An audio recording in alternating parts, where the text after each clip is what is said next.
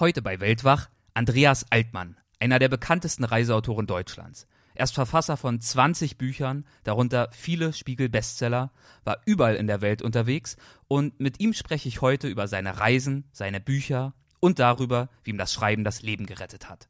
Vielen Dank fürs Zuhören und willkommen beim Weltwach Podcast.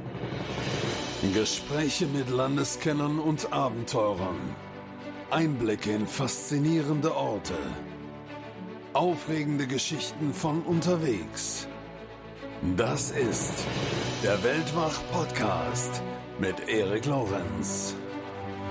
Neugier als Aphrodisiakum, um das Leben auszuhalten. Das oft vermaledeite Neugier, um das Kerosin Leben anzutreiben.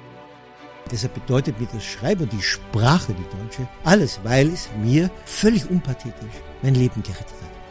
Eine Prise Realität, Wirklichkeitsnähe ist mir lieber als dieses dümmliche, naive Schöngerede. Aber ich bin ein bisschen wie ein Koch, der auf den Markt geht, in dem Fall bei der Markt die Welt, und ich kaufe jetzt ein. Ja? Ich, ich nehme überall was mit. Hallo und herzlich willkommen zu dieser ersten regulären Folge des Weltwach Podcast. Ich freue mich sehr, dass du dabei bist. Mein heutiger Gast ist der preisgekrönte Reisereporter und Schriftsteller Andreas Altmann, ein Mann, der von sich selbst sagt, das Normale bringt mich um. Normal ist in seinem eigenen Leben wenig verlaufen.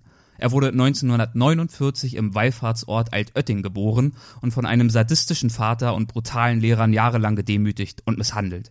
Er entfloh schließlich seinem Elternhaus, studierte erst Psychologie und dann Jura, was er beides abbrach. Er arbeitete als Spüler, Privatchauffeur, Anlageberater, Nachtportier, Dressman, Straßenbauarbeiter, Parkwächter und Buchclubvertreter. Er studierte dann Schauspiel am Mozarteum in Salzburg und erhielt anschließend Engagements am Schauspielhaus in Wien und am Bayerischen Staatsschauspiel in München. Aber auch in diesem Beruf scheiterte er. Das heißt, er schmiss ihn hin, weil er erkannte, dass er niemals besser als Mittelmaß sein würde. Zum Glück hat er nach vielen weiteren Irrungen und Wirrungen schließlich doch noch herausgefunden, was sein eines großes Talent ist, nämlich das Schreiben. Und konkreter, das Schreiben über die Welt und ihre Menschen. Mittlerweile hat er als Reisereporter über 100 Länder bereist, zum Teil unter abenteuerlichsten Umständen. Er fuhr auf dem Dach eines Lasters von Kairo bis nach Südafrika, ging als Bettler zu Fuß von Paris nach Berlin, lebte in einem Zen-Kloster in Japan und arbeitete in einem Hospiz für AIDS-Kranke in Thailand. Erst schrieb er für große Zeitschriften Reportagen über seine Erlebnisse, heute veröffentlicht er vorwiegend Bücher. Besonders seine Autobiografie war ein absoluter Bestseller. Sie trägt den Titel Das Scheißleben meines Vaters, das Scheißleben meiner Mutter und meine eigene Scheißjugend. Es ist eine Abrechnung mit seinem gewalttätigen Vater und der katholischen Gesellschaft, in der er selbst aufgewachsen ist. Und auch mit seinem aktuellsten Buch hat er es wieder auf der Spiegel Bestsellerliste ganz weit nach vorn geschafft, unter die Top 10. Und es trägt den bescheidenen Namen Gebrauchsanweisung für das Leben. Und eine Rezension dazu ist auf www.weltwach.de bereits erschienen. So, und jetzt wünsche ich dir viel Spaß bei meinem Gespräch mit dem Großmeister der deutschen Reiseliteratur, Andreas Altmann. Andreas, vielen Dank dafür, dass du dir die Zeit nimmst, hier zu sein und mit mir über deine Arbeit und über dein Leben zu sprechen. Ich freue mich sehr, dass du mein erster Interviewgast bist. Du bist auch mein äh, Wunschkandidat gewesen für, für diesen Podcast, für die erste Folge. Denn du bist nicht nur ein Schriftsteller, dessen Reisereportagen und Bücher ich seit Jahren gern lese, sondern du bist auch der Autor, bei dem ich vor einer ganzen Weile schon auf das Wort Weltwach gestoßen bin. Und der Begriff, der hat mich damals angesprochen. Und Jahre später unterhalten wir uns nun hier im Weltwach-Podcast. Und deswegen zuerst ganz eigennützig die Frage, was beinhaltet, bedeutet der Begriff Weltwach für dich, Weltwach zu reisen, Weltwach zu leben. Lieber Erik, guten Morgen und vielen Dank für die Einladung zum Gespräch. Ja, Weltwach, es gab einmal vor ein paar Jahren, hat Duden ein kleines Büchlein rausgebracht zum 100. Todestag, glaube ich, von hochverehrten Herrn Duden. Ähm, und dann durften sogenannte Prominente, also ich bin ja ein Bonsai-Prominenter, ihr Lieblingswort vorstellen und dann habe ich das Wort Weltwach vorgestellt, was es bedeutet, dass ich wach bin der Welt gegenüber, dass ich da bin, dass ich achtsam bin, dass ich jede Minute weiß, dass ich vergänglich bin und dass keine Minute auf dieser Welt jemals wieder zurückkommt. Es gibt der, im Leben nur Premieren und die fallen entweder durch oder sie gelingen. Und deshalb will ich, wenn ich heute in der Früh aufgestanden bin, mir klar werden, der Tag kommt nicht wieder, ich will da sein, ich will mich lebendig fühlen, ich will existieren, ich will, ich will sein. Und in deinem Buch Gebrauchsanweisung für die Welt schreibst du, jede Art des Reisens ist ein Weg der Welterkenntnis. Inwiefern kann dann das Reisen dabei helfen, weltwach zu sein oder Welterkenntnis zu erlangen, also ein glückliches, ein erfülltes Leben zu führen? Also ich glaube nicht einmal, dass ich reisen muss. Ich kann ja auch in, ich kenne Leute, die sehr weltwach sind, aber eher zu scheuen, sich äh, zu reisen. Also das muss nicht sein. Weltwach kann ich 24 Stunden, ja vielleicht, wenn ich schlafe, nicht üben, trainieren.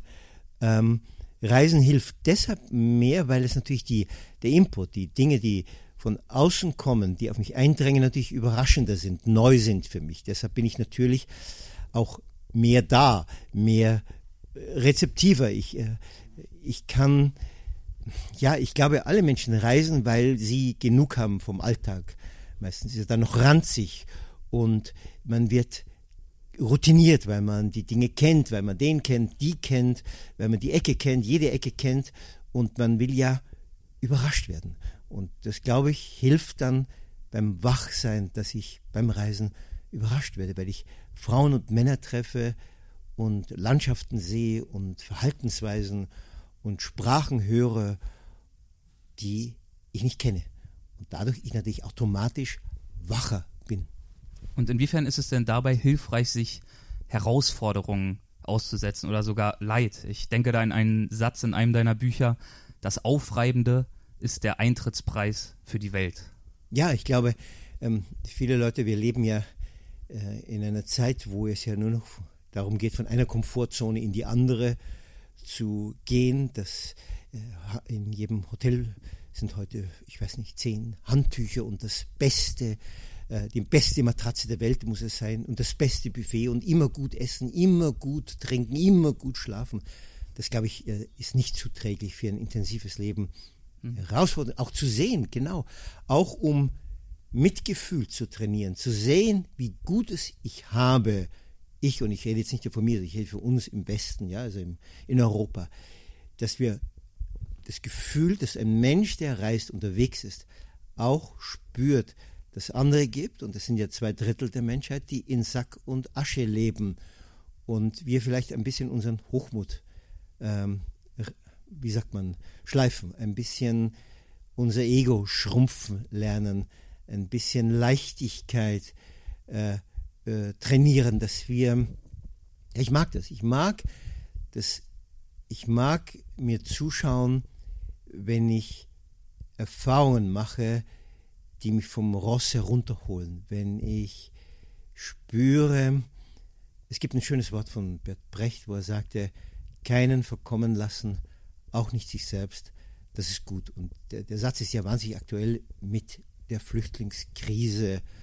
Äh, Leute, die zum ganz großen Teil, wir wissen alle, dass ein paar darunter Halunken sind, die nichts Gutes im Schilde führen, aber die große Mehrheit, das sage ich jetzt mal so frech, äh, kommt her, weil sie furchtbares Leid hinter sich haben und dann finde ich, sollten wir, entweder sie kommen zu uns und wir lernen das, oder wir kommen zu ihnen und sehen, wir könnten etwas abgeben von unserem Reichtum. Ein bisschen. Keiner muss sein Konto plündern, keiner muss sein Leben riskieren für andere, aber ein paar, ein paar Herzkammern reservieren für andere, das wäre nicht schlecht.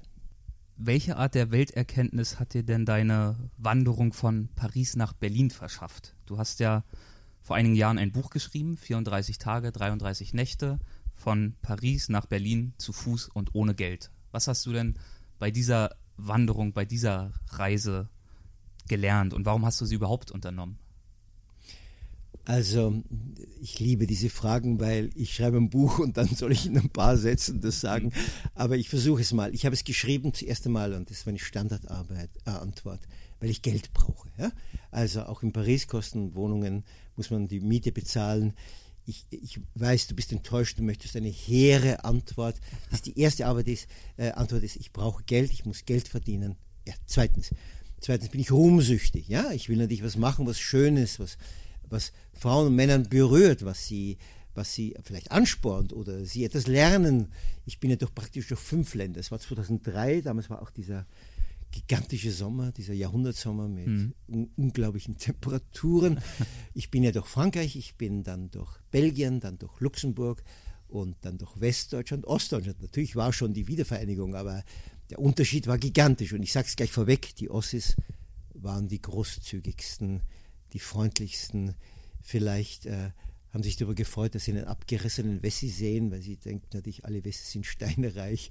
Auf jeden Fall, was ich gelernt habe, dass man mit Betteln lernen muss. Ja?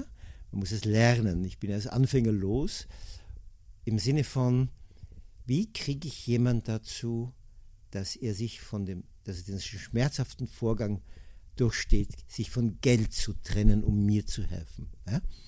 Und dann lernt man entweder die Mitleidsdrüse zu drücken oder ein bisschen ein bedrohlicher Unterton. Also wenn jetzt nichts rüber wandert, dann könnte ich ungemütlich werden und so weiter ja, dass man, man lernt immer das im Grunde, jeder, ob ich jetzt diese Reise, die über 1100 Kilometer lang war, oder im fernen Osten oder in Afrika, man lernt immer, fast immer dasselbe, dass es Menschen gibt, Schweinehunde, unfreundliche, geizige, moralisierende Vollidioten und dass es warmherzige Menschen gibt, äh, die man gar nicht ansieht. Ich wollte immer vorher wissen, habe ich mir gedacht, gibt der was oder gibt der genau, nicht? Genau, das wäre meine nächste Frage genau, gewesen. Inwiefern, nicht. inwiefern war das absehbar, wer da knauserig oder geizig oder eben nicht, großzügig sein würde? Ich habe feine Pinkel, ich habe eine wunderbare Szene, die mir bis auf mein Totenbett äh, bleiben wird. Es war in Belgien, glaube ich, und ich sehe mein Vorteil, einen feinen Pinkel bei seinem BMW, der Kofferraum ist offen und äh, gut angezogen, elegant angezogen. Ich dachte, okay, ich knacke ja je, also ich bin zu jedem hin, wo ich dachte. Und ich gehe hin und äh, frage, ob er was zum Essen hat. Also ich sage ja immer, haben Sie ein bisschen Geld oder wenn er stand vor seinem Haus oder wenn Sie was zum Essen und Trinken haben. Und sofort ganz warm reagiert. Und jetzt kommt die entscheidende Szene. Er sagt, okay, ich hole ihm aus dem Haus was und er fasst mit dem zur Hand an den Kofferraumdeckel, der offen war, und im Sinne von, dass er ihn zumacht. Und dann merkt er, also so interpretiere ich das, dass es entwürdigend wäre für mich, weil dann, er macht zu, weil er Angst vielleicht hatte, dass ich was klaue aus dem Ding. Und er lässt es offen. Das finde ich eine großartige Szene und er geht dann ins Haus und bringt mir was zum Essen und zum Ding. Also dann habe ich äh, ganz normale Leute, die nicht reich waren, die haben nichts gegeben. Ich habe normale Leute, die was gegeben haben. Ich habe Alte, die was gegeben haben, Alte, die bösartig waren, Junge, die was gegeben haben, Junge. Äh, also es ist ganz eigenartig. Es gibt, du kannst es nicht sehen. Es gibt keinen Zusammenhang zwischen äußerem Aussehen und Großzügigkeit. Gibt es nicht. Eine wunderbare Szene, wie eine, ich einen Mann bitte und es gibt natürlich die Szenen, wo sich jemand drückt, um einen Euro nicht hergeben zu müssen und dann war ein Mann, der stand vor mir und sagte, leider, leider habe ich gar kein Kleingeld dabei und klopft auf die, seine rechte Hosentasche und da klingelt das Geld. Also er hat die falsche Tasche erwischt. So. Also die Szene war mir dann lieber als wie ein Euro, weil es nicht lustig ist und etwas über diesen Menschen erzählt. Und ein wichtiges Thema in diesem Buch ist natürlich auch das Gehen, auch die Mühe des Gehens.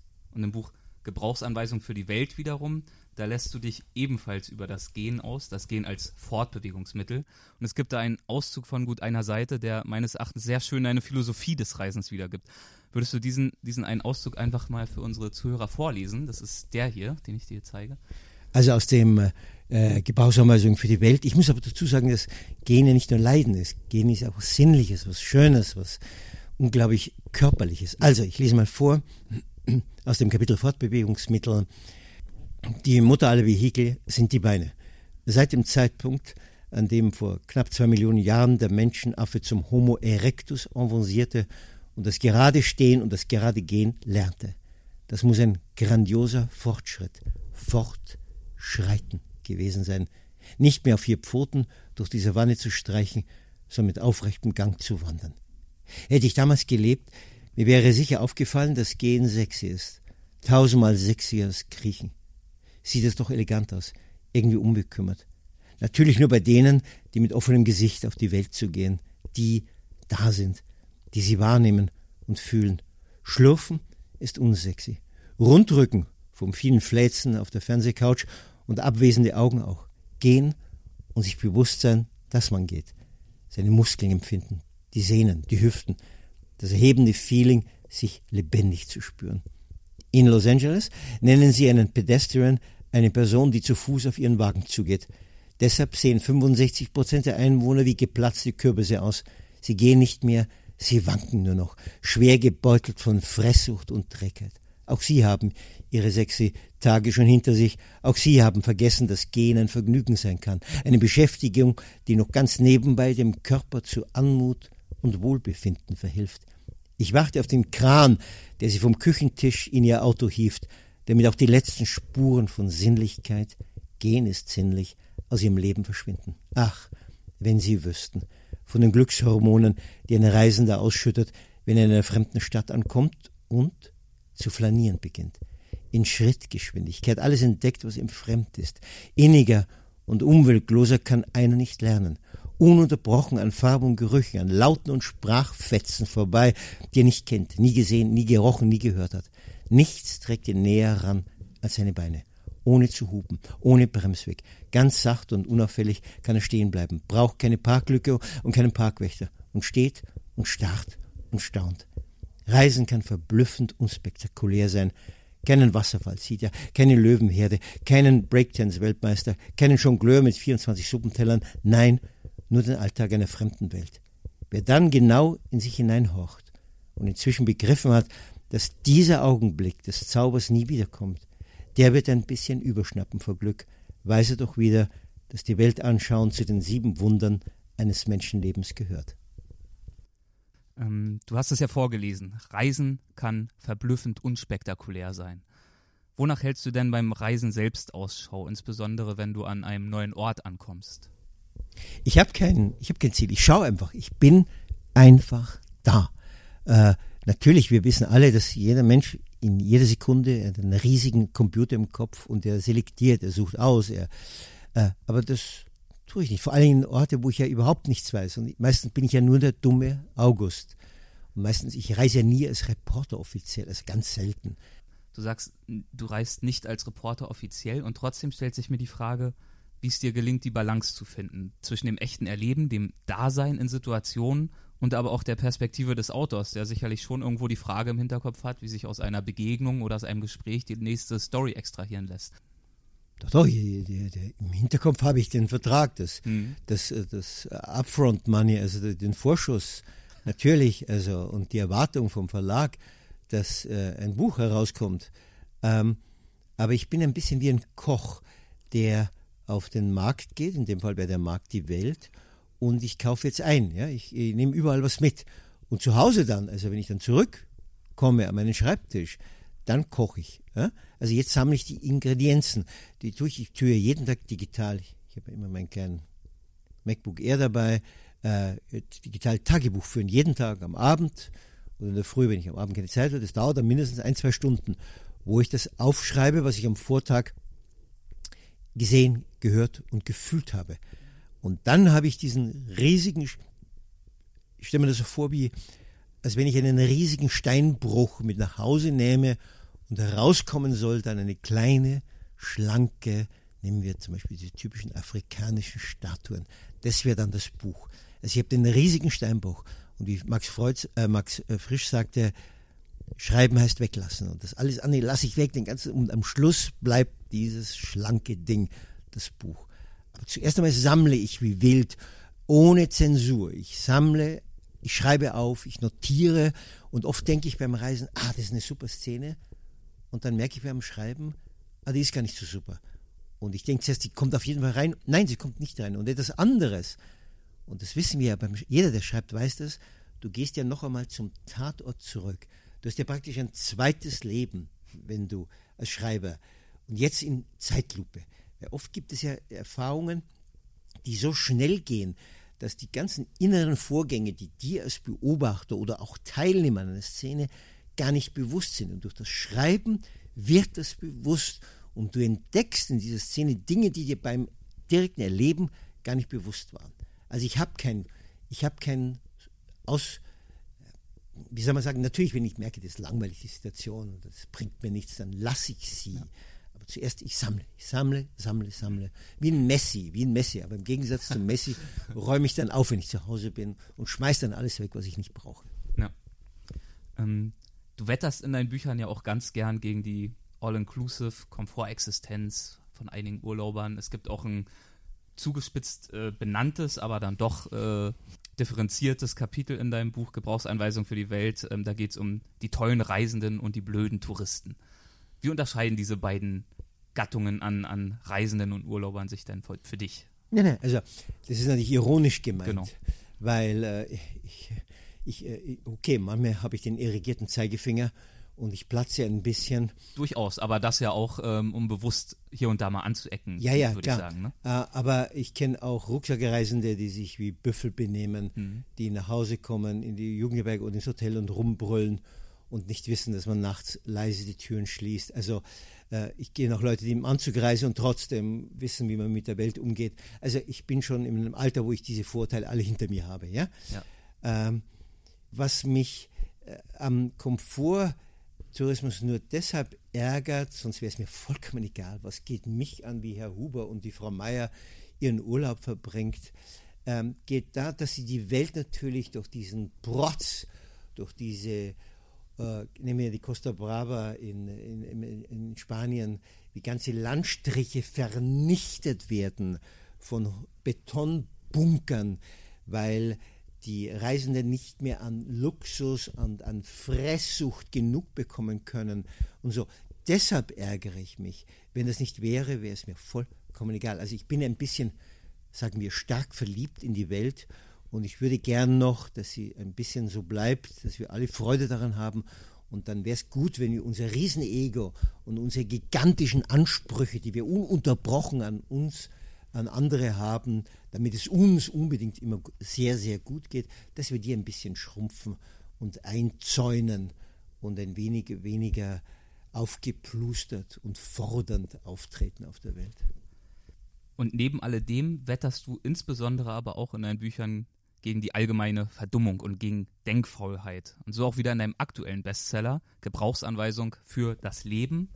Und diesbezüglich, bezüglich der Denkfaulheit, legst du auch im Vorwort schon richtig los, wie ich finde. Bist du da nochmal so freundlich, einen kleinen Auszug vorzulesen? Ähm, von Genau. Seite 11? Von Seite 11, genau, von da bis da. Ich will aber noch was dazu sagen, weil Ja, sonst komme ich als Wetterfritze hier rüber. Ich bin auch ein lustiger Mensch, ja, aber Mama, ja, natürlich, Mama schwillt mir äh, der Kragen und, äh, also ich lese jetzt mal vor. Also, ich wundere mich, schrieb Charles Bukowski, wie mühelos vielen ihr Leben misslingt. Der Alte war unerbittlich. Mit welcher Leichtigkeit wir es hergeben mit welcher Nonchalance wir ihm, unserem Leben ausweichen und jeder Sirene hinterherlaufen, die zum Zeittotschlagen einlädt. Ich mag solche Sätze, die wie Flammenwerfer daherkommen. Ich kopiere sie in mein Tagebuch, damit sie dort weiterbrennen, damit sie in mir lodern, damit ich nicht vergesse, dass ich genauso unter die Räder der Verblödung geraten kann. Dass auch ich mich eines Tages kommandieren lasse von den zwielichtigen Verführern, die mir meinen Verstand rauben wollen, meinen Willen, mein ganzes Leben. Ja, dass ich, das wäre ihr ultimatives Ziel, zum Schaf mutiere, das freudig blökt, wenn sie das Gatter aufhalten, und ich hineintrotte und im großen Haufen schon lange blökend verschwinde. Die Sehnsucht nach geistiger Enthaltsamkeit ist immens, nach Einschläfern der Vernunft, nach Einfrieren des Gehirns. Der Pfaffe hilft mit, der Politiker, der Wachstumstrottel, ein Teil der Medien. Sie alle fordern unsere Besinnungslosigkeit. Wir sollen uns nicht besinnen, nein, wir sollen nachleiern und Ja sagen und shoppen und abends, hingerichtet von tausend Batzen Scheiße, mit denen sie tagsüber nach uns ausholten, vor der Glotze sitzen und glotzen. Sind wir dafür auf die Welt gekommen? Ist das ein Menschenleben? Wie sagt es Herr Kant, alias Immanuel der Größte? Doppelpunkt. Aufklärung ist der Ausgang des Menschen aus seiner selbstverschuldeten Unmündigkeit. Unmündigkeit ist das Unvermögen, sich seines Verstands ohne Leitung eines anderen zu bedienen. Das war vor 233 Jahren und wir wollen nicht hinhören. Wir wollen dösen. Vielen Dank. Was glaubst du, wie viele von diesen Menschen, den Denkfaulen, wie- du nennst sie auch Dunkelbirnen, kannst du bekehren? Oder wendest du dich mit deinen Büchern nicht viel mehr an jene, die ohnehin schon fleißig mitdenken? Also bekehren, das tun wir gleich streichen, das erinnert mich an äh, die, die Todsünde des Missionierens. Wir wissen alle, welches Unheil das Missionieren über die Welt gebracht hat. Gar nicht. Ich kann höchstens Leute ein bisschen anstoßen. Joseph Brodsky, russischer Dichter, Nobelpreisträger, meinte ja mal, man kann Leute nur an den Rändern berühren. Das Buch gehört dem Schreiber nicht mehr, sobald es veröffentlicht. Jede und jeder macht damit, was er möchte, was sein inneres Buch will mit also sein inneres Buch stößt auf dieses äußere Buch vom jetzt in dem konkreten Fall vom Altmann und dann holt er sie sich heraus was er denkt was ihm gut tut natürlich haben mir Leute geschrieben dass äh, die Bücher sie beeinflusst haben und dass sie, ob das jetzt stimmt, weiß ich ja nicht, aber auf jeden Fall, sie sind bewusster geworden, sie haben in Gerümpel verkauft, sie haben angefangen, eine Weltreise anzutreten. Aber ich kann das nur jemandem helfen, wenn das schon in ihm drin ist, mhm. wenn er bereit ist. Ich erinnere mich an meinen Zen-Meister in Japan, es wird jetzt ein bisschen vulgär, aber er, äh, er meinte, schau da drüben, ist das Scheißhaus aber scheiße musst du selber. Das heißt, du, ich kann dir ein bisschen die Richtung sagen, und du musst leben. Kein Mensch kann dir das abnehmen. Aber andere, genauso wie ich ja wahnsinnig beeinflusst wurde von äh, Schriftstellern, Autoren, Reportern, die mir Dinge gesagt haben, die ich sagte, verdammt, wie wahr, wie richtig, wie einsichtig. Also ich gebe nur weiter, ich bin ja auch nur in einer Tradition von anderen. Aber natürlich ist jedes Buch, auch für mich als Leser, soll mir auch ein bisschen helfen beim Leben, damit ich ein bisschen tiefer komme, ein bisschen sinnlicher mein Leben wird. Das meine ich jetzt nicht, dass ich nicht nur im erotischen Sinn, sondern sinnlicher im Sinne, dass es meine Sinne anspricht. Also ich tue nur das, was ich von anderen übernommen habe und gebe es weiter und andere Jüngere werden das dann hoffentlich auch übernehmen. Welche Themen besprichst du in dem Buch? Gebrauchsanweisung für das Leben, das ist ja ein sehr großer Name und du nimmst dich auch einiger großer Themen an. Würdest du da mal einen Überblick geben, für welche Schwerpunkte du dich entschieden hast? Ja, das ist natürlich ein grandios pathetischer, pompöser äh, äh, Titel und äh, ja, das kann man ja nur, das kann man ja nur zum Teil ja auch nur ironisch meinen. Ich hatte aber das Glück in meinem Leben, dass ich viele intelligente Frauen traf und eine dieser Intelligenten ist die Lektorin, die für diese Reihe Gebrauchsanweisungen, die ja jeder kennt, die ja seit Jahrzehnten existiert in Deutschland, im deutschsprachigen Raum. Und wir beide haben uns dann zusammengesetzt, weil wir natürlich beide erschrocken sind beim Aussprechen schon des Titels und haben dann, das Buch könnte ja eine Million oder zwei Millionen Seiten haben, ja. äh, darauf geeinigt, dass wir äh, zum Beispiel, ich lese mal vor, die Themen wie Kindheit, dann natürlich Paris, weil ich in Paris lebe und närrisch verliebt bin, dann Gier, Abenteuer, die anderen, die anderen sind die 7,3 Milliarden Nachbarn, die jeder von uns hat, ja im Sinne von äh, ein Kapitel, wie wir damit umgehen miteinander, wie wir emotionale Intelligenz lernen, ohne dass wir, wenn es Konflikte gibt, dass wir nicht gleich in den dritten Weltkrieg ziehen, sondern versuchen mit Geist und äh, äh Leichtigkeit und Vernunft Probleme zu lösen. Angst, klar, Eros, Religion, Schmerz, Heimat, Frauen. Gut, ich bin Mann, also schreibe ich über Frauen. Einsamkeit, Arbeit, Sprache, Tod, Liebe, Mut. Also das sind natürlich Themen, wo jeder Mensch, der schon ein bisschen auf der Welt ist, Ahnungen hat, Meinungen hat, Erfahrungen hat, wo er dann andocken kann. Natürlich, man könnte spielen dazu, Humor, also unendlich viele Themen fehlen, aber ich kann nur, wie jeder Autor, nur von meinem Standpunkt aus erzählen, meinen Blick auf die Wirklichkeit, hoffentlich einigermaßen intelligent vor dem Leser ausbreiten. Was er dann damit macht, ist ganz und gar seine Sache. Das sind einige in der Tat sehr große Themen und trotzdem, wir haben ja vorhin auch über dein Wettern gesprochen, trotzdem muss man festhalten, du holst wirklich nicht mit der Moralkeule aus, sondern du konzentrierst dich meist auf sehr feine Beobachtungen. Das ist zum Beispiel eine Szene, die mir in Erinnerung geblieben ist, die findet in der Bostoner U-Bahn statt. Die ist nur anderthalb Seiten lang, aber sehr eindringlich beobachtet und beschrieben. Würdest du uns erzählen, was du da beobachtet hast? Also grundsätzlich zu sagen, nach jedem zweiten Themen, Thema und du sagst ja richtig, es sind ja Brocken, diese Themen. Liebe, Tod, Eros, das sind ja nicht äh, Bildzeitungsthemen. Äh, kommt ein sogenannter Moment im Leben. Das sind kleine Mini-Geschichten, auch um die Konzentration des Lesers nicht zu überfordern, damit er sich ein bisschen entspannen kann. Und äh, ja, also die Szene ist folgendes. Ähm, und ich werde dazu nachher sagen, warum ich sie reingenommen habe. Ich bin in Boston, fahre völlig banal mit der Subway vom Flughafen ins Zentrum. Alle Sitzplätze sind belegt. plötzlich sehe ich, ich sitze schräg gegenüber, einen Mann, einen Einbeinigen, wie man sie heute weniger sieht. Er hatte nämlich seinen rechter Oberschenkelstumpf bei dem Hosenbein abgenäht und ähm, der versucht sich aufzurichten. Es geht aber nicht richtig, weil er seine Krücken nicht richtig einsetzen kann. Es ist zu rutschig, kein Platz. Irgendwann schafft es, weil er nach dieser Stange greift, wo sich normalerweise die stehenden ähm, Fahrgäste festhalten. Und jetzt, jetzt erst passiert das Sensationelle, denn eine Person steht, eine Frau, gewiss nicht älter als er, und er steht und sagt zu ihr, please, have a seat. Und diese Frau, die Gott sei Dank, ja, Herzensbildung würde ich das nennen, nicht ablehnt und ihm nicht sagt, dass er doch den Sitzplatz nötiger hätte und antwortet leise, so kind of you, so freundlich von Ihnen. Ich glaube, das ist, diese Szene ist so und nimmt dann Platz. Diese Szene zeigt uns allen, wir könnten was lernen. Wir hocken bleiben, wir jüngeren Menschen, gesunden, zweibeinigen, hätten doch längst aufstehen können, um einer Dame Platz zu machen. Und das sind so Themen, die ganz ohne Moralkeule auskommen. Ich erzähle sie und der Leser und die Leser sind hoffentlich intelligent genug, die Moral in Anführungszeichen dieser Szene zu verstehen. Hilfsbereitschaft, Freundlichkeit, Ritterlichkeit, so in der Richtung. Eine andere Geschichte, die mich auch sehr beeindruckt hat, ist die, die in Australien stattfindet. Darin geht es um einen Aborigine. Ich glaube, das war auch in dem Buch, richtig? Ja, ja. Der, richtig, der Aborigine, der dort ein ganz besonderes äh, Stück Land besitzt. Ähm ja, also ich habe die Szene dann noch ein bisschen erweitert und andere Sachen, die ich im anderen Buch erwähnt hatte, ja. geschrieben. Ja, ich habe in der Zeitung, wie ich durch Australien gereist bin, eine Annonce gelesen von einem Mann, einem Aborigine, der letzte war von seinem Clan. Sie selber nennen sich Clans. Es gibt ja viele verschiedene Aborigine-Clans.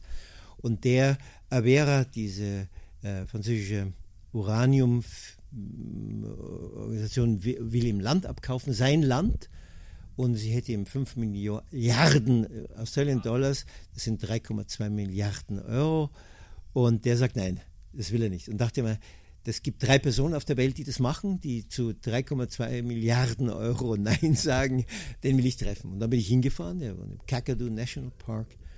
Und dann ganz einfacher, knapp 40-jähriger äh, Ranger, der ist Ranger dort in dem Kakadu National Park und sagt, nein, das mache ich nicht, weil das ist das Land meiner Vorfahren. Da habe ich meine Großmutter auf ihren Schultern rumgetragen. Mhm. Da leben meine, sind meine Vorfahren begraben, meine Eltern. Ich will, dass das Land schön bleibt. Die Erde ist schön. Und ich brauche das nicht. Ich habe ja mein Einkommen, das Land, ich komme wunderbar aus mit dem, was ich habe.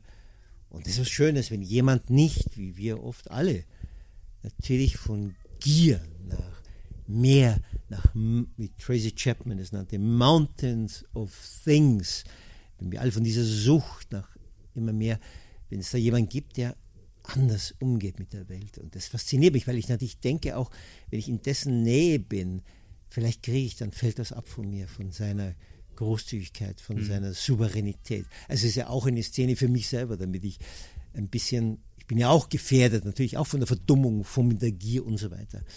Und deshalb war der Mann natürlich unbedingt erwähnenswert. Eines der für mich schönsten Kapitel im Buch heißt Sprache. Darin sprichst du einen regelrechten Liebesschwur auf die deutsche Sprache aus. Du schreibst unter anderem, wer so spät den Notausgang findet, der wird die Tür nicht vergessen, durch die er ins Freie stolperte.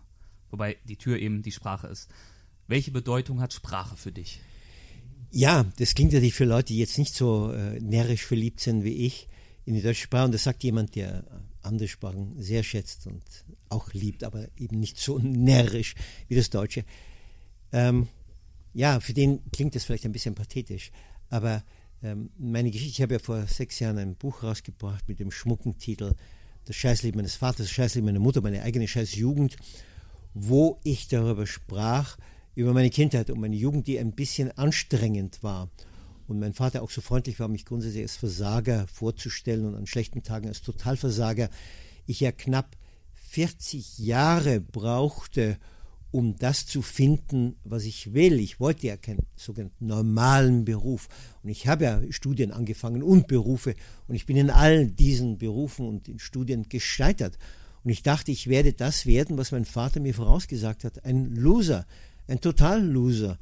Und dann irgendwie, ich habe dann schon, schon angefangen, natürlich als Kind schon ein Tagebuch zu führen, aber da habe ich natürlich gekritzelt und irgendwann habe ich gemerkt, hm, das ist irgendwie gut, weil ich ja auch viel gelesen habe und äh, das ist natürlich jetzt hochmütig, wenn ich das sage, aber man spürt dann, das stimmt irgendwie. Da, das, und ich habe das auch Leuten dann vorgelesen, die mich dann bestärkt, Freunde und so weiter. Und dann kam es so, dass ich 38, ich, war ich habe dann immer noch keinen richtigen Beruf gehabt. Ich bin Taxi gefahren, nebenbei schwarz Arbeitslosengeld kassiert und so weiter. Und ich, ich habe sehr einfach gelebt, bin nach China, hab, da bin da vor allem äh, mit dem Zug gefahren, bin zurück, habe eine Geschichte geschrieben, nicht so viel, drei, vier, fünf Seiten über das Zugfahren in China, schickt es damals nach Geo, da gab es ja nicht mal Fax. Äh, Geo war damals ganz harte, acht tolle Reportagen aus, dem, aus, aus der Welt. Heute ist es eine andere Zeitschrift. Äh, und dachte, das, und die rufen mich an, drei Tage später und sagen, das gefällt uns. Und äh, das machen wir. Und dann war ich von Null oder von Versager in Sekunden dann eben Reporter. Und ich bin dann Monate später sofort Stern, FAZ-Magazin, SZ-Magazin, immer wieder Geo, äh, später kam Fokus, all diese Sachen, weil ich irgendwie dieser Knoten geplatzt ist und weil ich genau das wollte, reisen und darüber schreiben. Und das Schöne am Schreiben ist ja, im Gegensatz zu anderen äh, künstlerischen Tätigkeiten wie äh, Musik und so weiter, wo man ja sehr früh anfangen muss oder als Spitzensportler. Man kann nicht mit 38 anfangen, Spitzensportler zu werden, aber das Reisen, äh, beim Schreiben geht es. Das kann man, da kann man, auch hat man ja auch mehr Lebenserfahrung. Diese Art Kreativität kann spät anfangen. Und ich hatte Glück. Ich habe in der letzten Kurve habe ich diesen Notausgang gefunden. Und das war das Schreiben. Deshalb bedeutet mir das Schreiben und die Sprache, die deutsche, alles, weil es mir völlig unpathetisch mein Leben gerettet hat. Und ähm, du, du sagst gerade, dass man beim Schreiben auch etwas später noch anfangen kann im Leben und du veranstaltest selbst ja auch Schreibwerkstätten einmal im Jahr. Einmal im Jahr für ein verlängertes Wochenende versuchst du ja dein Wissen oder dein Gefühl für Sprache weiterzugeben, zu teilen, vielleicht auch Input von anderen Autoren zu erhalten. Ähm, warum hast du darauf Lust? Also die Idee kam von immer wieder, ich habe ja eine Website und da ist auch eine Mailadresse drauf von Leuten, die meine Bücher lesen. Äh, und ich dachte, dass ich ja natürlich, mir haben ja auch, ich biete mir alle meine Bücher bestimmten Leuten. Und weil ich denke, dass ich ein Schuldner bin. Schuldner im Sinne von, dass das, was ich kann, in Anführungszeichen, was immer das sein mag, anderen verdanke. Aufgrund ihrer Geduld, mehr oder weniger große Geduld, äh, äh, habe ich noch die Kurve bekommen. Und deshalb bin ich natürlich äh, verpflichtet, denke ich mir, ein bisschen den anderen zurückzugeben, äh, was ich an Erfahrung uh, gelernt habe. Und ähm, das ist ja völlig unparteiisch. Das mache ich einmal im Jahr. Das dauert von Donnerstagabend bis Sonntagmittag. Und natürlich nicht umsonst. Und es ist eine wunderbare Gegend im Schwarzwald, Vollpension. Und Leute, die wie ich Sprache lieben, das sind jetzt nicht nur Profis, das sind auch Leute, die, was weiß ich, da war meine Sekretärin, die einfach bessere Geschäftsbriefe schreiben will oder eine Chefin von einem Unternehmen, die klarer auftreten will. Und ich kann ihnen auch wiederum nicht das Schreiben beibringen. Ich kann ihnen nur das, was in ihnen drin ist an Talent, dass sie das besser benutzen. Es gibt ein wunderbares Beispiel. Ich habe einmal eine, eine Reportage gemacht über Diamantenminen in Südafrika und so eine, äh, die Dinge, die man da in diesen Minen findet, sieht aus wie eine Kartoffel und das ist das Talent. Aber das ist gar nichts wert, diese Kartoffel. Und jetzt muss sie nach Antwerpen oder nach äh, Amsterdam, jetzt muss sie geschliffen werden. Und wenn du dieses Talent hast, diese Kartoffel, die aussieht wie eine Kartoffel, wenn du das schleifst, dann glitzert es. Und dann kannst du was. Also das Talent ist da, das muss da sein. Und ich kann dann mithelfen, dieses Talent zu züchten und zu züchtigen, damit aus dem was wird. Auch Disziplin natürlich und so weiter. Und wenn dann jemand darauf reagiert, dann kann ich ihm ein bisschen helfen. Ein bisschen den, den Weg weisen. Ja, genau ich kenne dich ja nicht persönlich, aber ehrlich gesagt, mir fällt schwer, mir vorzustellen, dass du dann auch die Geduld aufbringst, dir schwache Texte anzuhören und vielleicht auch ermutigend zu kommentieren. Wie gehst du dann damit um? Es ist so, wer an diesem Ding teilnimmt und wer dann die Knete überwiesen hat, der bekommt die Aufgaben. Also jeder und jede muss bis auf 16 Leute limitiert äh, Aufgaben erfüllen, wie zum Beispiel einen Lebenslauf, aber jetzt nicht einen Beamtenlebenslauf, sondern einen inneren Lebenslauf, einen seelischen Lebenslauf, wie sich der Mensch entwickelt hat. Ja? Mhm. Oder eines, warum, eine Seite, warum will ich schreiben, jetzt nicht weil sondern klug, ich will ja gerne mal sehen. Die bringt er mit, 16 Mal kopiert, sodass wir alle mitlesen können. Mhm. Und ja klar, du hast recht, ich, äh, wenn ich jemanden, zuerst muss ich mal mir schreiben ein bisschen, damit ich sehe, wo er kommt, aus welchem Eck der kommt, ist er auch ein umgänglicher Mensch, also das muss ich natürlich erraten irgendwie. Wir brauchen hier jetzt keine riesen Egos, die hier kommen, sondern wir wollen ja zusammenarbeiten, gemeinsam. Ja, ich weiß natürlich nicht, was, was dann kommt an, an Dingen und das ist richtig, dann sind manche Sachen dabei, die jetzt äh, nicht überwältigend sind, aber manchmal sind auch wahnsinnig gute Dinge und Texte und die gehen wir dann durch, die bearbeiten wir und dann sehen wir, es gibt zwei Gesetze beim Schreiben. Das erste Gesetz ist das Gesetz der Reinheit, das heißt nicht der moralischen Reinheit, sondern der Klarheit. Dass du etwas beschreibst, wo ich als Leser, der das Thema nicht kennt, und jetzt einigermaßen intelligent bin, dir sofort folgen kann, weil du es mir klar und rein erzählst. Das heißt, es sind keine Widersprüche drin, ich muss wieder von vorn anfangen, weil ich den Satz nicht verstanden habe. Und dann kommt das zweite Gesetz, das sogenannte Hundertwassergesetz nach dem Genie, dem österreichischen, dem Maler. Jetzt kommt die Sprache, jetzt muss ich es poetisieren, die Sprache. Also zuerst die Klugheit des Textes, ein Haus wie ein Haus, Haus muss stehen. Die Kanalisation muss funktionieren, das Dach muss dicht sein, ja? es muss funktionieren, die Türen dürfen nicht wackeln und so weiter. Und jetzt verhundertwasser ich es. Jetzt mache ich daraus ein poetisches Haus. Das ist die Sprache, ich wickle es ein in den Text. Und diese beiden Dinge, wenn ich das verbinden kann und wenn das funktioniert, dass die Leute zumindest achtsamer lesen und achtsamer mit sich umgehen, dann ist ja schon was erreicht. Ich ja. kann mich nicht erinnern, dass einer von meinen Schülern jemals dann, äh, ein paar haben es geschafft, die sind auch dann im Beruf hineingekommen, aber den Weg müssen sie dann nicht dann alleine weitergehen. Ja. Ähm, wenn wir jetzt über Sprache und über Schreiben sprechen, dann fällt mir auch ein anderes Thema ein. Ich habe das Gefühl, dass sich die Tonalität deiner Buchtitel mit den Jahren auch ein wenig geändert hat. Frühere Bücher trugen eher sanfte Namen, wie zum Beispiel Der Preis der Leichtigkeit, Im Herz das Feuer und Im Land der Regenbogenschlange. Und später hieß es dann, triffst du Buddha, töte ihn. Oder dies beschissen schöne Leben.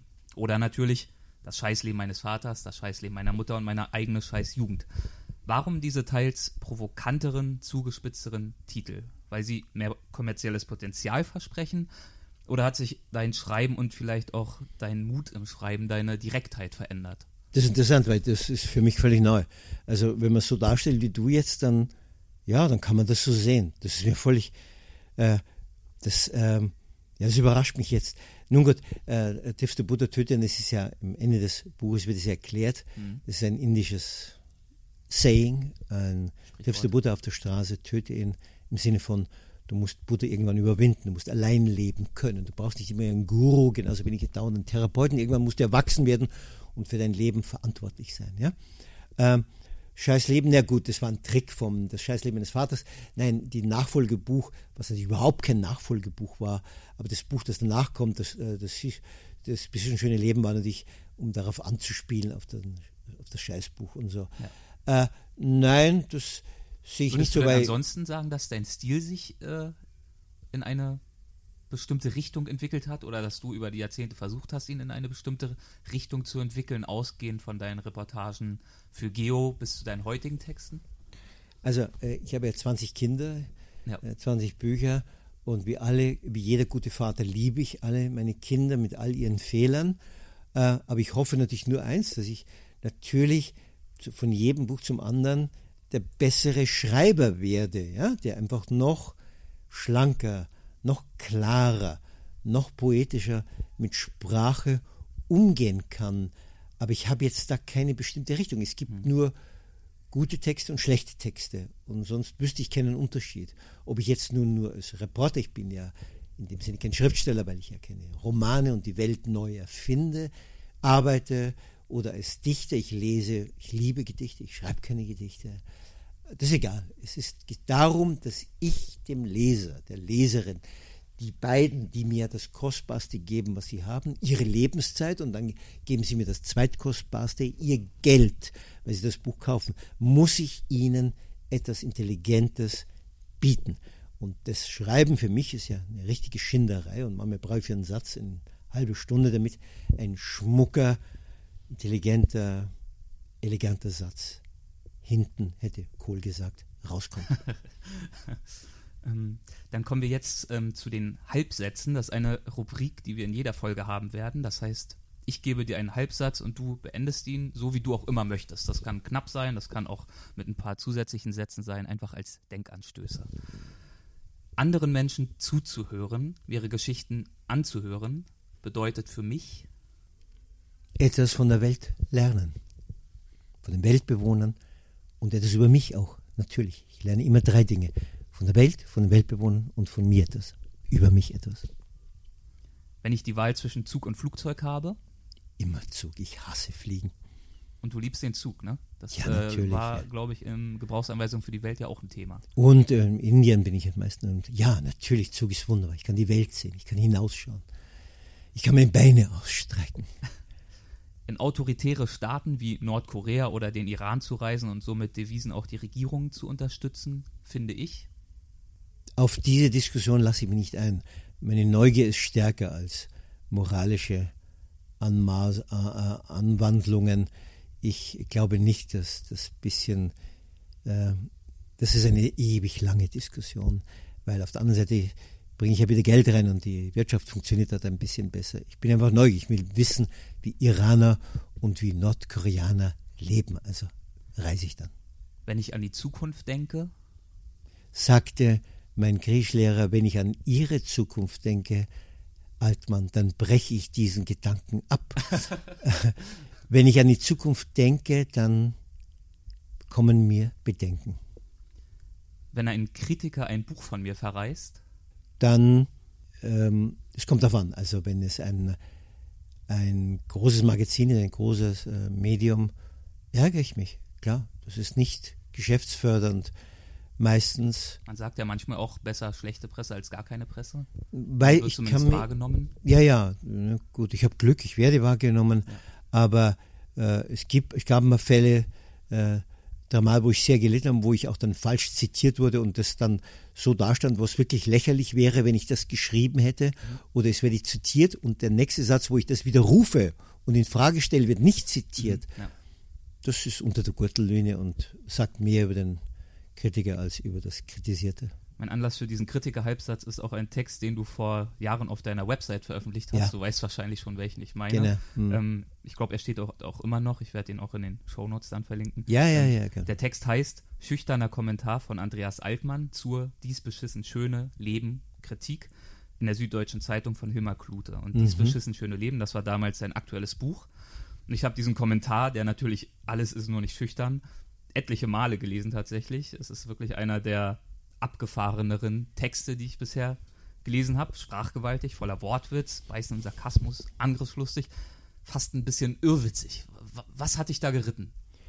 Ja, weil ich natürlich auch mal, äh, das hat ja den Vorteil, das Netz heute, man kann sich ja wehren. Früher musste man das hinnehmen und konnte dann am Stammtisch gegen jemanden losziehen. Heute dachte ich mir, das lasse ich mir wer so neidhammelig schreibt, wer so klarlegt als Kritiker, dass er äh, eigentlich, äh, äh, weil er es eben nicht geschafft hat und seine Wut und seine Missachtung auch den fairen Regeln äh, des Autors gegenüber, dass man zumindest korrekt äh, zitiert, wer die missachtet, der bekommt von mir eine auf die Mütze. Das muss sein. okay, dann kommen wir jetzt zum letzten Teil des Gesprächs, wenn du noch ein paar Minuten ja, ja, ja, mach ähm, Assoziation. Das heißt, ich nenne einen Begriff und ähnlich wie eben schon, du sagst dazu, was dir in den Sinn kommst und du kannst auch hier so knapp oder so ausführlich antworten, wie du möchtest. Yes. Paris. In die Knie gehen. Liebe. Schönheit. Dostoevsky sagt, die Schönheit wird die Welt retten. Das weiß ich nicht, aber mich wird sie retten. Der Blick auf Schönheit. Ich gehe auf die Straße und sehe Schönheit, die Fassaden, die Alleen, die Perspektiven, die Szenen, das Licht, die Erinnerung an all die grandiosen Schriftsteller und Schriftstellerinnen, die dort gelebt haben, das, das Weltwachsein, das Internationale, die verschiedenen Sprachen, die wunderbare französische Sprache, die Kultur Frankreichs, das Geschenk der Franzosen an die Welt, Paris. Also ich könnte jahrelang, wir haben jetzt keine Zeit dafür, von Paris reden. Ich leuchte, ich glitzere, ich glänze, wenn ich davon spreche. Neugier. Das ist die einzige Gier, hoffe ich, die die Welt nicht umbringt. Neugier auf andere, Neugier auf sich selbst, Neugier auf Frauen, Neugier auf Männer, Neugier auf die Welt, Neugier als Aphrodisiakum, um das Leben auszuhalten, das oft vermaledeite Neugier, um das Kerosin Leben anzutreiben und so weiter. Also Neugier ist was Grandioses und ich glaube, dass viele Leute am Mangel an Neugier zugrunde gehen. Sie dösen vor sich hin, anstatt neugierig auf die Welt zu blicken. Bücherklau.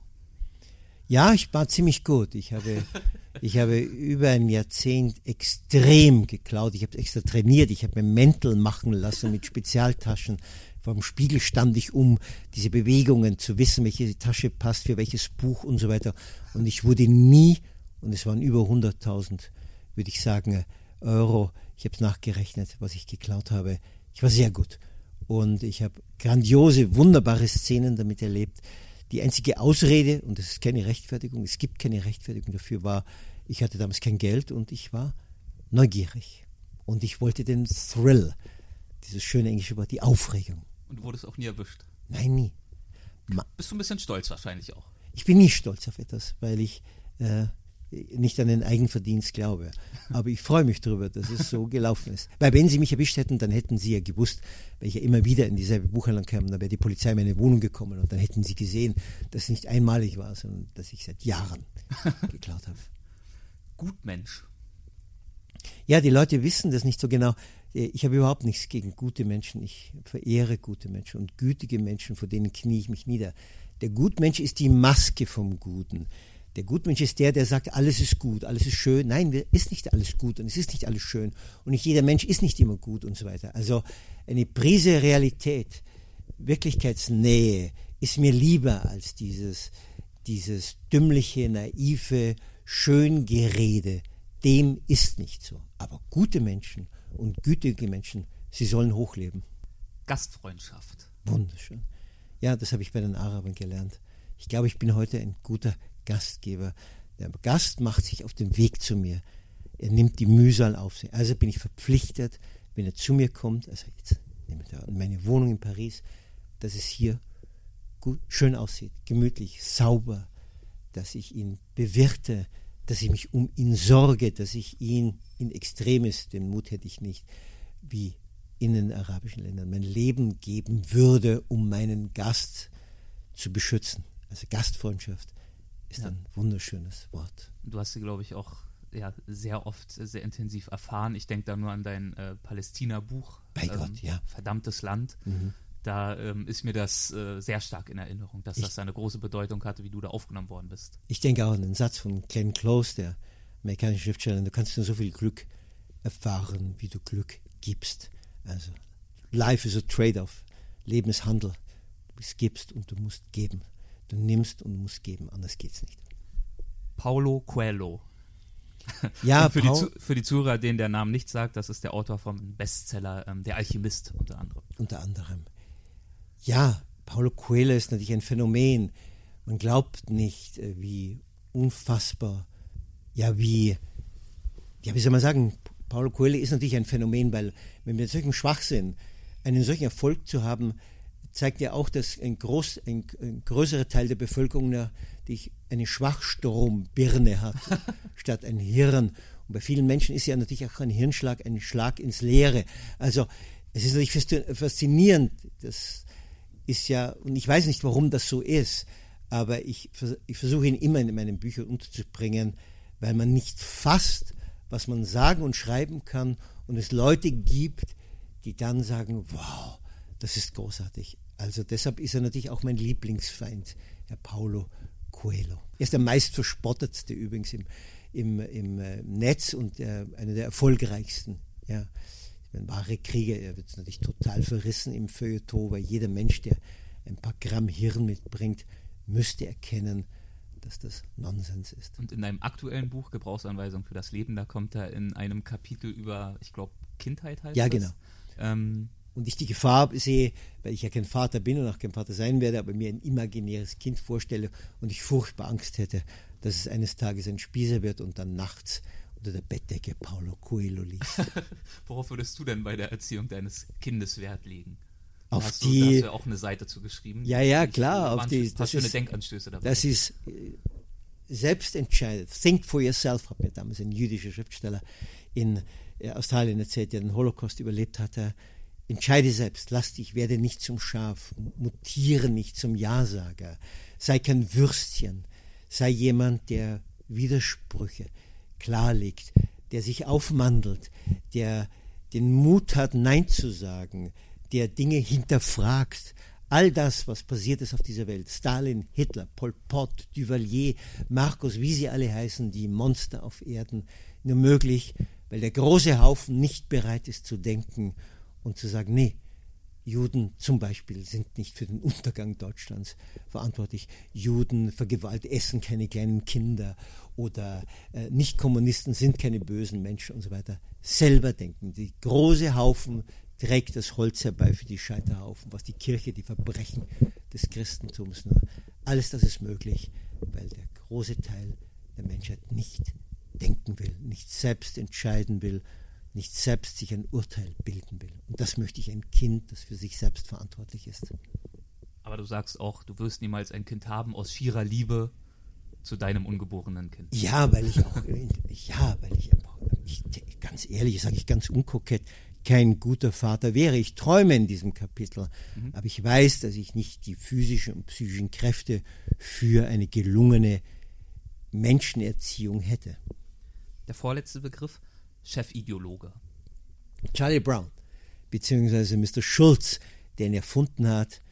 Charlie Brown hat wunderbare Sachen gesagt. Und äh, jetzt habe ich jetzt wieder was gelesen. Äh, Charlie Brown spricht zu Snoopy, seinem Hund, und sagt er, sagt Charlie Brown zu Snoopy, du, du weißt, gell, eines Tages werden wir sterben. Und Snoopy sagt, ja, das stimmt. Aber an allen anderen Tagen sterben wir nicht, wie heute. Heute leben wir. Großartig. Und ein anderes tolles Zitat äh, bringst du auch ähm, gegen Ende des Buches. Ähm, Eis. Ah ja, von Char ja, Charlie Brown sagte, ja, grandios. er sagt, das Leben ist wie das Schokoladeneis. Du kannst es aufessen, dann ist es weg. Du kannst es aber nicht aufessen, dann ist es auch weg. Wunderbare Grandios. zum Leben, ja. Und zum Schluss Busfahrermenschen. Ja, es gibt diese kleine Szene in, in dem Buch Gebrauchsam, es wird Leben, wo ich eine, wieder so ein Moment im Leben, wo in Stuttgart, mir fällt der Busfahrer auf, sehr freundlich, begrüßt alle Fahrgäste, manche mit Namen und dann Flüchtlinge steigen ein und eine Frau fragte sogar, wo ist denn ihr Kind geblieben? Sie waren doch letztes Mal mit ihrem Kind da. Und sie sagt, ja, es ist beim Arzt, das Kind, und sie geht nach hinten und ich folge ihr und ich sehe, dass sie zu weinen anfängt. Und dann steigt sie irgendwann aus und ich steige jetzt auch aus, weil ich getrieben von Neugier, weil ich jetzt unbedingt wissen wollte, warum sie weint. Und ich frage sie, und dann sagt sie, sie war so berührt und so ergriffen von dieser Frage des Busfahrers. Sie kam über die Balkanroute nach Deutschland und so ein Satz würde den ganzen Tag retten, ein warmes Wort. Und dann sagt sie, wäre es doch nicht besser, ging es dir nicht schön auf der Welt zu, wenn es mehr von diesen Busfahrermenschen gäbe. Andreas, ich danke dir herzlich für deine Zeit. Ich danke dir, Erik, für das Gespräch. Möchtest du uns zum Abschluss noch verraten, wo unsere Zuhörer am besten mehr über dich erfahren können? Vielleicht deine Website oder vielleicht auch einen Social-Media-Kanal, wo du besonders aktiv bist, wenn es da einen gibt? Ähm, also ich habe eine Website, klar. Äh, muss nur aufpassen, es gibt einen Dichter, der denselben Namen hat. Äh, ich habe keine Gedichte geschrieben.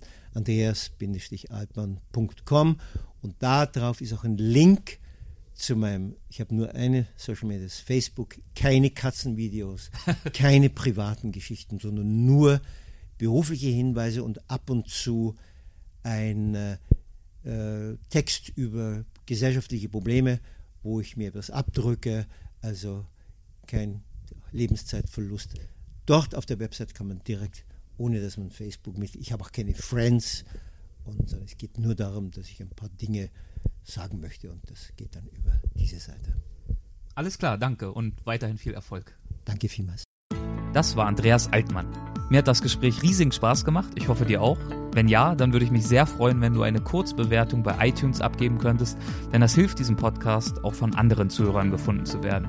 Und noch mehr freue ich mich, wenn du auch das nächste Mal wieder mit dabei bist. Um keine Folge zu verpassen, kannst du dich auf www.weltwach.de für den Newsletter anmelden. Dann informieren wir dich etwa einmal monatlich über neue Podcast-Folgen, aber auch über neue Reportagen auf der Website und andere spannende News. Und auf www.weltwach.de gibt es auch die Show Notes zu dieser Folge. Bis bald.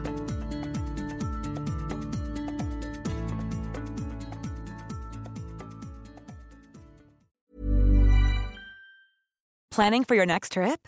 Elevate your travel style with Quince. Quince has all the jet setting essentials you'll want for your next getaway, like European linen, premium luggage options, buttery soft Italian leather bags, and so much more. And is all priced at 50 to 80% less than similar brands. Plus, Quince only works with factories that use safe and ethical manufacturing practices. Pack your bags with high-quality essentials you'll be wearing for vacations to come with Quince. Go to quince.com/pack for free shipping and 365-day returns. Planning for your next trip?